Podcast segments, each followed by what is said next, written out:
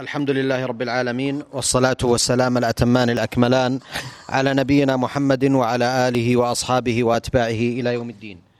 أيها الإخوة والأخوات، السلام عليكم ورحمة الله وبركاته، وأهلا وسهلا بكم في هذا اللقاء الجديد من برنامجكم المسلمون في العالم، مشاهد ورحلات. لقاء أسبوعي معتاد نعقده مع ضيفنا الكريم معالي الشيخ محمد بن ناصر العبودي، الأمين العام المساعد لرابطة العالم الإسلامي والرحالة والداعية المعروف، متحدثا لكم عن بعض من جولاته وزياراته ومشاهداته لأحوال المسلمين في العالم. معالي الشيخ محمد في بدء ومطلع هذا اللقاء، باسم مستمعي ومستمعات إذاعة القرآن الكريم، يسرني أن أشكر لكم تواصلكم في هذه اللقاءات الهادفة. معالي الشيخ محمد، أعتقد أن الحلقة الماضية كانت عن غرب سيبيريا، وصدرتم الحديث آنذاك بالعديد من المعلومات الهامة عن وضعها هناك وعن بدء زيارتكم. أترك لكم المجال معالي الشيخ محمد لتتحفونا بما لديكم من معلومات عن زيارتكم لتلك المنطقة. بسم الله الرحمن الرحيم، الحمد لله رب العالمين، وصلى الله وسلم وبارك على عبده ورسوله نبينا محمد وعلى آله وأصحابه أجمعين، أما بعد، فشكرا لك أيها الأخ الكريم الدكتور محمد بن عبد الله مشوح على ما ذكرته من مواصلة إذاعة هذا البرنامج، ولا شك أن لكم جزاكم الله خيرا اليد الطولة في استمراره، ونسأل الله أن يوفقنا وإياكم من الخير ويثيبنا وإياكم. ولكننا لا ننسى تشجيع الإخوة المستمعين لهذا البرنامج، فقد صارت تصلني مكالمات هاتفية ورسائل عديدة، ويبلغني أن بعض الإخوة من ذوي المقامات في الأدب والعلم يذكرون أنهم يواظبون على الاستماع إليه، والحمد لله على ذلك، وشكرا لهم على حسن ظنهم بأخيهم المتحدث إليهم. وقف بنا الحديث في الحلقة السابقة عند الوصول إلى مدينة أومسك في غرب سيبيريا، وعلى ذهابنا إلى فندق وجدنا الأخوة قد حجزوا لنا فيه، والفندق يقع في غابة من الغابات، وقيل لنا إنه كان مقر الحزب الشيوعي في المنطقة، أي في زمن الشيوعية، وقد اختاروا له هذه المنطقة المعتزلة من أجل الهدوء والأمن، لأنه لا يستطيع أحد أن يخترق المنطقة التي يقع فيها دون أن يعرف أمره. ولا يزال هذا الفندق مملوكا لبلدية مدينة أومسك فيما أخبرونا به، ولذلك صارت أجرته رخيصة إلى درجة لا تكاد تصدق، فهي خمسة وأربعون دولارا، على حين أننا سكننا في الشرق الأقصى الروسي في فندق يعتبر بمثابة فندق المتأخر رديء المظهر والمخبر بالنسبة إلى هذا الفندق، وقد تقاضى مئة وستة عشر دولارا في جناح رديء صغير. لاحظت أنهم وضعوا في هذا الفندق الذي هو فندق أومسك في غرفة الجلوس من هذا الجناح خزانة فيها أدوات صنع الشاي وسلطانيات من الخزف المصنوع أو المماثل للمصنوع في بلاد ما وراء النهر التي أكبر مدنها طشقند، وقد سبق لنا الحديث عنها، وذلك تجديد، لأنهم هنا لا يضعون صنع القهوة والشاي في الفنادق، إنما يفعل ذلك في الغالب البلاد التي كانت مستعمرة إنجليزية وحتى مستعمرة أوروبية. لقد كانت تنتابني وأنا أنزل في هذا الفندق مشاعر مشاعر متناقضة متعارضة، هي مشاعر الفرح بالوصول إلى هذه المدينة من مدن سيبيريا، وهي التي طالما منيت النفس بالوصول إليها ولم يتوسر يتيسر ذلك بسبب ضيق الوقت أو لتزاحم الأعمال، ولسبب مهم آخر، وهو أن الزيارة لها لا تكون ملائمة لمثلي إلا في فصل الصيف القصير بالنسبة إليها، لأن فصل الشتاء الثالج فيها يبدأ من شهر أكتوبر ولا ينجلي إلا في شهر مايو، وكثيرا ما تكون في أطراف شتاء في أطراف البرد أي في أطراف فصل الشتاء تكون ذيول له في فصل الربيع الذي يليه أو طلائع له في فصل الخريف الذي يسبقه. تقابل تلك المشاعر مشاعر بالأسف، لأن هذه البلاد السيبيرية كان فتحها الإسلام فتح قلوب لا فتح حروب، عندما كان أهلها على دين غير دين الإسلام قبل أن يصل إليهم الدعاة إلى الله، ثم هداهم الله فصاروا من أهله وصاروا يدعون الناس إلى الإسلام، وذلك أنهم كانوا ينتقلون إلى من كانوا إلى جهة الشمال منهم، ولم يكونوا أسلموا في تلك العصور أي منذ نحو ستمائة سنة، فكانوا يشرون الإسلام حتى في أقصى شمال سيبيريا. وقد مضت على دخول الإسلام إلى تلك المنطقة ستمائة سنة أو تزيد، فقبل سنوات احتفل المسلمون في سيبيريا بمرور خمسمائة سنة على دخول الإسلام إلى بلادهم، وكان دخول الإسلام في القرن في أول القرن الثامن الهجري كما قالوا، إلا أن اختلاف المسلمين فيما بينهم وتنازعهم على أمور الرئاسة والحكم مكن منهم أعداءهم الذين كانوا في حالة عكس حالتهم من التضامن فيما بينهم والتعاون على من يعتبرونهم أعداء لهم في الدين وهم جيرانهم المسلمون، فشنوا عليهم حربا اعتبروها مقدسة لكونها بين الصليب والإسلام، حتى تم لهم إخضاع المسلمين في هذه المنطقة الناية والاستيلاء على بلادهم، بل والتسلط عليهم بحملات التنصير التي وصلت إلى حد الإكراه في الدين، وإن كان ذلك لم يستمر وإنما آآ آآ وإنما يسر الله سبحانه وتعالى بأن أوقف الإكراه على الخروج من الإسلام. فكان سقوط مملكة سيبيريا كارثة على المسلمين في هذه الأصقاع الشمالية الباردة، فلا حول ولا قوة إلا بالله العلي العظيم. لقد احتل الروس هذه المنطقة منذ أربعمائة سنة، وهذا أمر طبيعي، فالروس كانت لديهم القوة وهذه جارة لهم، وما من أحد كان في القديم ينكر ذلك عليهم، فسكنوها وكاثروا أهلها حتى غلبوهم كثرة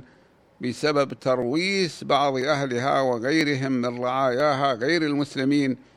فكل من اصطبغ بالصبغة الروسية من الدين وتكلم اللغة الروسية عد روسيا، حتى المسلمون يفعلون ذلك أي يحكمون عليه بأنه روسي، وهو كذلك إذا استمر على تلك الطريقة، لأنهم ينظرون إلى الثقافة وإلى الدين وإلى الإقامة في بلد الروسي الشخص نفسه، وإلا فإن الروس الأصلاء الأنقياء لم يكونوا من الكثرة بمثل ما هم عليه الآن، حيث يوجدون في هذه البلاد الواسعة الشاسعة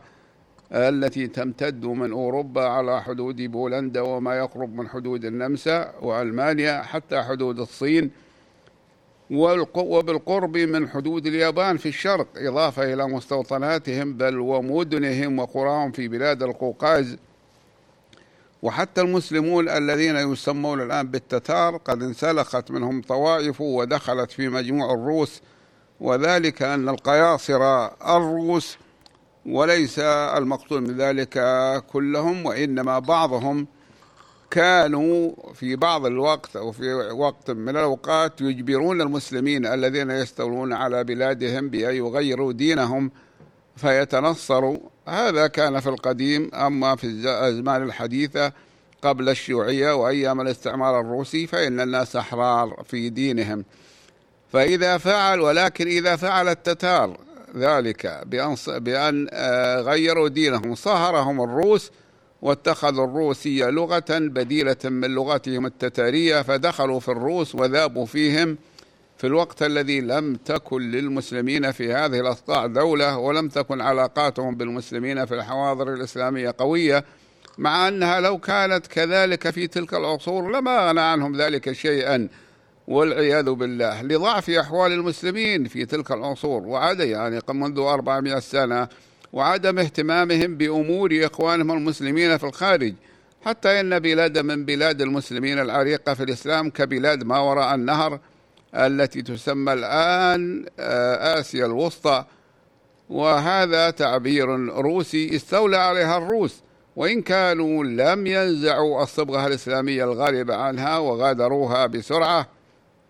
بالنسبة إلى ما كان عنها شمالا،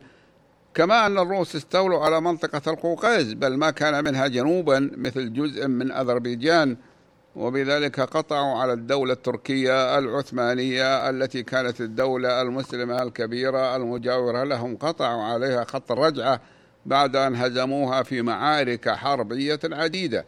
أما الآن وقد رأينا أعدادا كبيرة من المسلمين قد احتفظوا بهويتهم الإسلامية وحافظوا عليها رغم المصاعب والمصائب، حتى إن عدد المسلمين في مدينة أومسك هذه يبلغ الآن مئة وثلاثين ألف نسمة، فإن الآمل عظيم في أن يعود لهم تمسكهم بدينهم وأن يهدي الله بهم غيرهم إذا ما فعلوا ذلك، لا سيما أن سياسة الحكومة الروسية الحاضرة وما كان قبلها بقليل بعد سقوط الشيوعية هي سياسة الحرية المطلقة للمسلمين مثل غيرهم من المواطنين، وكذلك تكفل لهم ممارسة شعائر دينهم بل وتساعدهم على منحهم الأراضي التي يحتاجون إليها لإقامة المساجد، لأنها تقول إننا نريد أن نعوض الناس سواء كانوا مسلمين أو غيرهم في هذا العصر، عصر الحرية من الشيوعية، نريد أن نعوضهم عما نالهم من الكبت والحرمان في عهد الشيوعية. ومن العجيب الغريب أن المسلمين وهم الأقل عددا وشأنا من الناحية السياسية يزيدون، أي عددهم يزيد، على حين أن المسيحيين وهم الأكثر عددا في روسيا والأعظم شأنا منها، هذا معروف، ومن من هذه الناحية يعني أعظم شأنا من هذه الناحية ومن نواح كثيرة ينقصون، أي ينقص عددهم. فقد نشرت الصحف والمجلات الروسية إحصاءات تؤكد بأن الروس نقصوا في سنة من السنوات، أظنها سنة ألف وتسعمائة وثمانية وتسعين أو ألف وتسعمائة وتسعة وتسعين، وأنهم نقصوا الروس نقصوا بما بمليون نسمة في سنة واحدة، نقص عددهم، وأن المسلمين في السنة نفسها زاد عددهم أربعمائة وخمسين ألف نسمة، وهذا أمر عجيب، ولكنه فاجأ بعض الروس حتى حمل بعض الروس من غير المسلمين على مطالبة مجلس النواب الروسي المعروف بالدوما بأن يسمح بتعدد الزوجات للروس المسيحيين مثل ما هو مسموح للمسلمين في الدين الإسلامي، وإن تكن القوانين الروسية الحكومية تمنع الزواج بأكثر من واحدة، ولكن ولكنهم يريدون من ذلك أن يزيد عدد الروس. وفزيادة العدد في روسيا، زيادة عدد السكان، له معان كثيرة، فأكثرية السكان هم من الروس المسيحيون، هم من الروس المسيحيين أكثرية السكان، وإذا زادوا فإن هذا لمصلحة البلاد، وكذلك من لم يكونوا من الأكثرية كالمسلمين فإنهم مواطنون لهم من الحقوق مثل ما لغيرهم، والحكومة الروسية تكفل لهم ذلك. وبلاد روسيا بلاد شاسعة واسعة، لو زادت مئات الملايين لما أثر فيها ذلك، بل لكان ذلك أنفع لها، لأنه يمكن من يمكن من استغلال إمكانية البلاد. كنت في كل مناسبة نتحدث فيها مع ذوي الشأن من المسلمين ألح عليهم في العمل على الإكثار من النسل، وألح عليهم في إباحة تعدد الزوجات في مناطق المسلمين، لأن المسلمين لهم جمهوريات ولهم مناطق لها حكم ذاتي، تستطيع أن تسن من القوانين ما ترى أنه مناسب وملائم. وقلت لهم إن مناطق المسلمين إذا أبيحت فيها تعدد الزوجات فإن الدين الإسلامي يبيح ذلك، أي أن يقال لمن غيرهم إن ديننا يبيح ذلك،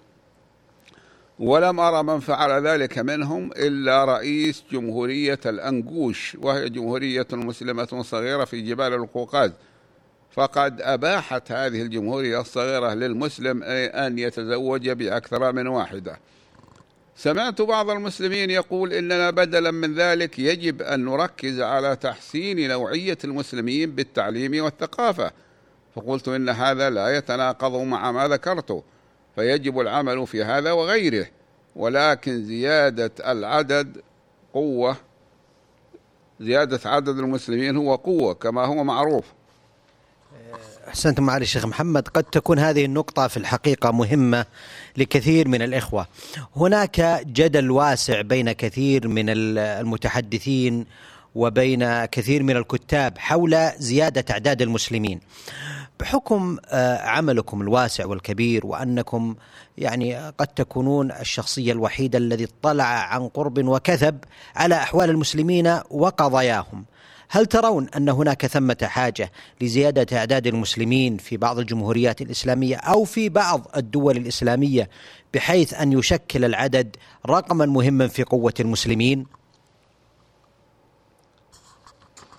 الموضوع يحتاج إلى شيء من الشرح. ممكن أن يقال بالاختصار أن زيادة عدد المسلمين أمر مطلوب وإنه في مصلحة المسلمين، ولكن الذي يقف عند هذا الحد ويقول إننا نريد زيادة عدد المسلمين ولو لم يحقق الإسلام هو مخطئ،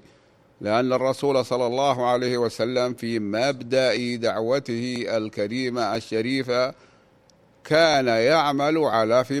ميدانين: أولا تثقيف المسلمين الحاضرين الموجودين في المدينة المنورة وفي مكة قبل الهجرة، وكذلك تثقيف من يأتي من الوفود إليه، ولكن في الوقت نفسه كان يرسل وفودا إلى القبائل وإلى الأماكن الأخرى ويرسل لهم مرشدين. هؤلاء الوفود مهمتهم إرشاد المسلمين ودعوة غير المسلمين إلى الإسلام، فالدعاة إلى الله يجب أن تكون دعوتهم في ميدانين غير متقاطعين، ولكن كل واحد منهما يماشي الآخر ولا يناقضه. الأول تبصير المسلمين ورفع مستواهم الثقافي، والثاني هو دعوة غير المسلمين إلى الدخول في الإسلام، أي زيادة أعداد المسلمين. هذا هو القول الفاصل في فيما أرى. نعود إلى موضوع الموضوع الذي نتحدث فيه، فنقول إننا تغدينا في مطعم الفندق على كافيار وسمك نهري أبيض مما يوجد في أنهار المنطقة وبحيراتها، وهذا أمر قد يكون تافها ولا يستحق الذكر، لولا أن الكافيار أمر عرف الناس عنه أن الكيلو الواحد يباع بأكثر من خمسمائة دولار، ووزن الوزن البسيط جدا يقدم للشخص. لكن بالنسبة إلى روسيا كانوا يقدمونه لنا في كل وجبة من الوجبات الثلاث، لأنهم لم يشتروه من الخارج وإنما استخرجوه من بلادهم. فهو الكافيار عندهم نوعان: النوع الأسود الغالي، لا بد من أن نوضح للذين لا يعرفونه أن المراد بالكافيار هو بيض السمك،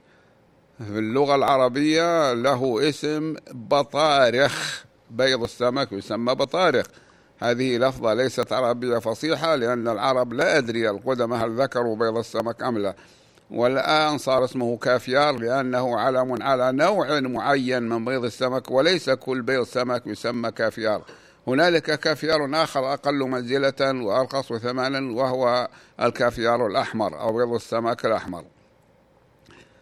بعد أن لبثنا هنيهة قصيرة في الفندق خرجنا في الساعة الخامسة عصرا مع الشيخ نفيع الله،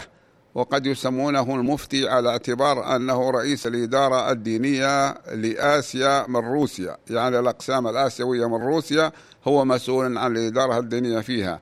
وكذا ومنها سيبيريا. ومعنا رئيس الجمعية الإسلامية في أومسك الأخ أنار بيك جانوسف ابن بتن، وبتن تعني الحاج، ولما استغربت كونه يلقب بالحاج مع أنه في الوقت الشيوعي المراد به، فقالوا إن المراد به جد الأخ أنار وليس أنار نفسه. وقالوا إن الأمر أغرب من ذلك، وهو أن جده ولد عندما كان والده في الحج في مكة المكرمة، فسموه الحاج محبة منهم للحج، وإن كان هو طفل لم يحج وكذا، ولكنه لقب, لقب بالحاج إلى الآن، حتى أولاده يلقبون بأولاد الحاج. أما أنار بيك فإن معناها أصله أنور بيك، وهو قازاقي أصيل فيه جميع صفات القازاقي النقي، ولحم من ذلك أنه شعلة من النشاط، يتحمس لدينه الإسلامي الحنيف، ينفق من ماله وجهده ووقته على ذلك الشيء على ذلك الشيء الكثير، مما اقتضى من المسلمين أن ينتخبوه رئيسا للجمعية الإسلامية. والشيخ أنار بيك يعمل في التجارة، وهو ناجح ذو تجارة ناجحة، وله أيضا موارد أخرى. كانت أولى الوقفات لنا، نحن خرجنا معهم في ثلاث سيارات، كانت أولى الوقفات لنا في شارع الرئيس من شوارع مدينة أومسك، يسمى شارع السلام، ولفظه بالروسية بروسبكت ميرا، فبروسبكت شارع الرئيسي، وميرا سلام باللغة الروسية. نحن ذهبنا لجولة على مدينة أومسك، يعني ليس لنا هدف معين أو غرض نقضيه معين، ولذلك مررنا أول الأمر مع شارع يسمونه شارع السلام. تقع على هذا الشارع جامعة الهندسة أو الجامعة الهندسية التي فيها عدة كليات. ذكروا أن مجموع الجامعات في هذه المدينة التي تعتبر مركزا لأقليم اسمه على اسمها إقليم أمسك ست جامعات، فيها ست جامعات، وقد أصبحت الدراسة فيها كلها بنقود بعد أن كانت مجانية. في وقت الشيوعية كانت الدراسة مجانية لأن الناس لا يملكون شيئا، وإن وإنما الذي يملك كل شيء هو الحكومة. أما الآن بعد أن انقرضت الشيوعية وأصبح للناس أموال يملكونها، أصبحت الدراسة كلها بنقود وليست بالمجان، وأنا أقصد في هذه المدينة. وتكثر في هذا الشارع محطات الحافلات التي رأيت عند عددها كبيرا، وعند المحطات أناس من سعير الأعمار ينتظرون، مع أنها حافلات كثيرة تحمل كثيرا من الناس. وقد انتظرنا قليلا في ميدان صغير يسمونه ميدان البترول، وذلك بأنه تقع عليه دار الثقافة للعاملين في البترول الذي توجد إدارته وما يتعلق بشؤونه المحلية في أمسك هذه، وإن يكن البترول خارجها. فسيبيريا كما نعلم فيها منابع للبترول كثيرة وموجودة. وقد ذكروا أن سبب تسميته بميدان البترول هو من باب تكريم العاملين في هذه الصناعة المهمة. أما حقول البترول فإنها كما قلت تقع في ولاية تومين التي تقع إلى الجنوب إلى الشمال من هذه بكثير. كانت الشمس صاحية وحارة، مما جعلنا نلجأ إلى الظل هربا من حرارتها، ونحن في سيبيريا. وقال الشيخ نفيع الله الجو اليوم جيد، فقلت ما معنى كونه جيدا؟ قال إنه حار وشمسه ساطعة. فقلت في نفسي ما قاله المثل القديم: لا يحسد الثرثار إلا الأبكم، لأنهم يحسدوننا على حرارة الجو وسطوع الشمس في بلادنا. وقلت للشيخ نفيع الله إن الجو الجيد في بلادنا هو ما كان عكس ذلك باردا أو ماطرا. لم يستطع الأخ أنار بيك الذي هو اسمه أنور بيك رئيس الجمعية الإسلامية أن يصبر دون أن يحدثنا، ونحن في هذه الحالة من الاستعجال ومن الوقوف عن انطباعاته أثناء أدائه فريضة الحج هذا العام. فقد أدى فريضة الحج على نفقة الملك فهد بن عبد العزيز رحمه الله، لأنه كان اختار عددا من رؤساء الجمعيات ومن العاملين فيها في روسيا وحجوا على نفقته، جزاه الله خيرا. قال أنار بيك رئيس الجمعية الإسلامية في مدينة أمسك: لم أكن أتصور أن تكون المملكة العربية السعودية بهذه المثابة من التقدم والعمران، ولقد أكرمتمونا في المملكة العربية السعودية إكراما لا يمحى من الذاكرة، وقال إنني لا أستطيع أن أجد الكلمات التي تعبر عن سروري بما لقيناه في بلادكم، ثم كرر قوله وإشارته بأنه لا يستطيع أن يعبر عن ذلك لعظيم أثره في نفسه. هذا وشارع السلام الذي نسير في قسمان بينهما جزيرة واسعة فيها أشجار وأعشاب وحشية، والأعشاب الوحشية هي التي لم تزرع وإنما خرجت بسبب الأمطار وبسبب طبيعي. انطلقنا من الميدان الصغير المسمى ميدان البترول أو النفط سالكين شارع السلام، ثم عطفنا منه إلى شارع آخر حيث حديقة تسمى حديقة البترول أيضا، ويراد بها أنها في المنطقة التي تعتبر منطقة إدارة المشروعات البترولية كما سبق. وحق هذه الحديقة أن تسمى حديقة الزهور لأن فيها زهورا متنوعة، أو حديقة الانشراح لكونها فسيحة تشرح الصدر، وقد بلطوا معظمها ببلاطات كبيرة نبت بينها عشب تعهدوه بالقص فصار على هيئة مربعات جميلة. والحديقة تقع على ضفها اليمنى لنهر إرتيش، غير أنها مرتفعة عنه فينزل إليها بدرج، يجد النازل بعده جزءا من الحديقة منسقا، ثم ينزل من درج آخر فيجد جزءا آخر أكثر سعة منه حتى يصل إلى ضفة النهر البعيدة بمعنى العميقة، ولم نصل إليها لأننا سوف نرى النهر من مكان آخر مرتفع. واصلنا السير في هذه المدينة الناعية مدينة أومسك في غرب سيبيريا، التي يكفي لتصور بعدها وغرابتها أنها في سيبيريا، كما أن هذا الاسم كان يحدث القشعريرة في الجلد والهلع في النفس لشيئين، أحدهما البرد الشديد والثاني العذاب الأليم الذي قرأنا أن المنفيين والمطرودين إليها لاقوه وعانوا منه، وذلك في زمن الشيوعية، وأما الآن فإنه لا أحد ينفى إليها، بل الذين نفوا إليها هم أحرار في, يرجعوا في أن يرجعوا إلى أوطانهم منذ سنوات. ولكنني وجدتها مدينة بهيجة فيها حدائق كثيرة وأبنية يكثر فيها اللون الأحمر والسكري، وحتى الأعشاب الوحشية أي التي لم تزرع هي خاضرة نظرة، إلا أن الذي كدر الجولة فيها بعض الشيء هو حرارة الشمس بالنسبة إلينا، وقد بلغت الحرارة ظهر هذا اليوم ثمانية وعشرين درجة مئوية، ولكن معها شيء من الرطوبة. وأهل هذه المدينة كسائر أهل سيبيريا لا لا يثقون، وأهل هذه المدينة كسائر سيبيريا لا يلقون بالا للشمس مثلنا، بل هم يتلقون حرارتها فرحين ويقولون إننا نريد أن تخزن أجسامنا منها في هذه الأوقات ما تحتاج إليه ولا تجده في الشتاء. أحسنتم معالي الشيخ محمد، شكر الله لكم. في ختام هذا اللقاء أتوجه بالشكر الجزيل بعد شكر الله سبحانه وتعالى إلى ضيفنا الكريم معالي الشيخ محمد بن ناصر العبودي، الأمين العام المساعد لرابطة العالم الإسلامي والرحالة والداعية المعروف، متحدثا لكم عن بعض من زياراته ومشاهداته لأحوال المسلمين في العالم. نلقاكم أيها الإخوة والأخوات على خير في مثل هذا اليوم من الأسبوع القادم، وهذه تحية من محدثكم محمد بن عبد الله مشوح. السلام عليكم ورحمة الله وبركاته.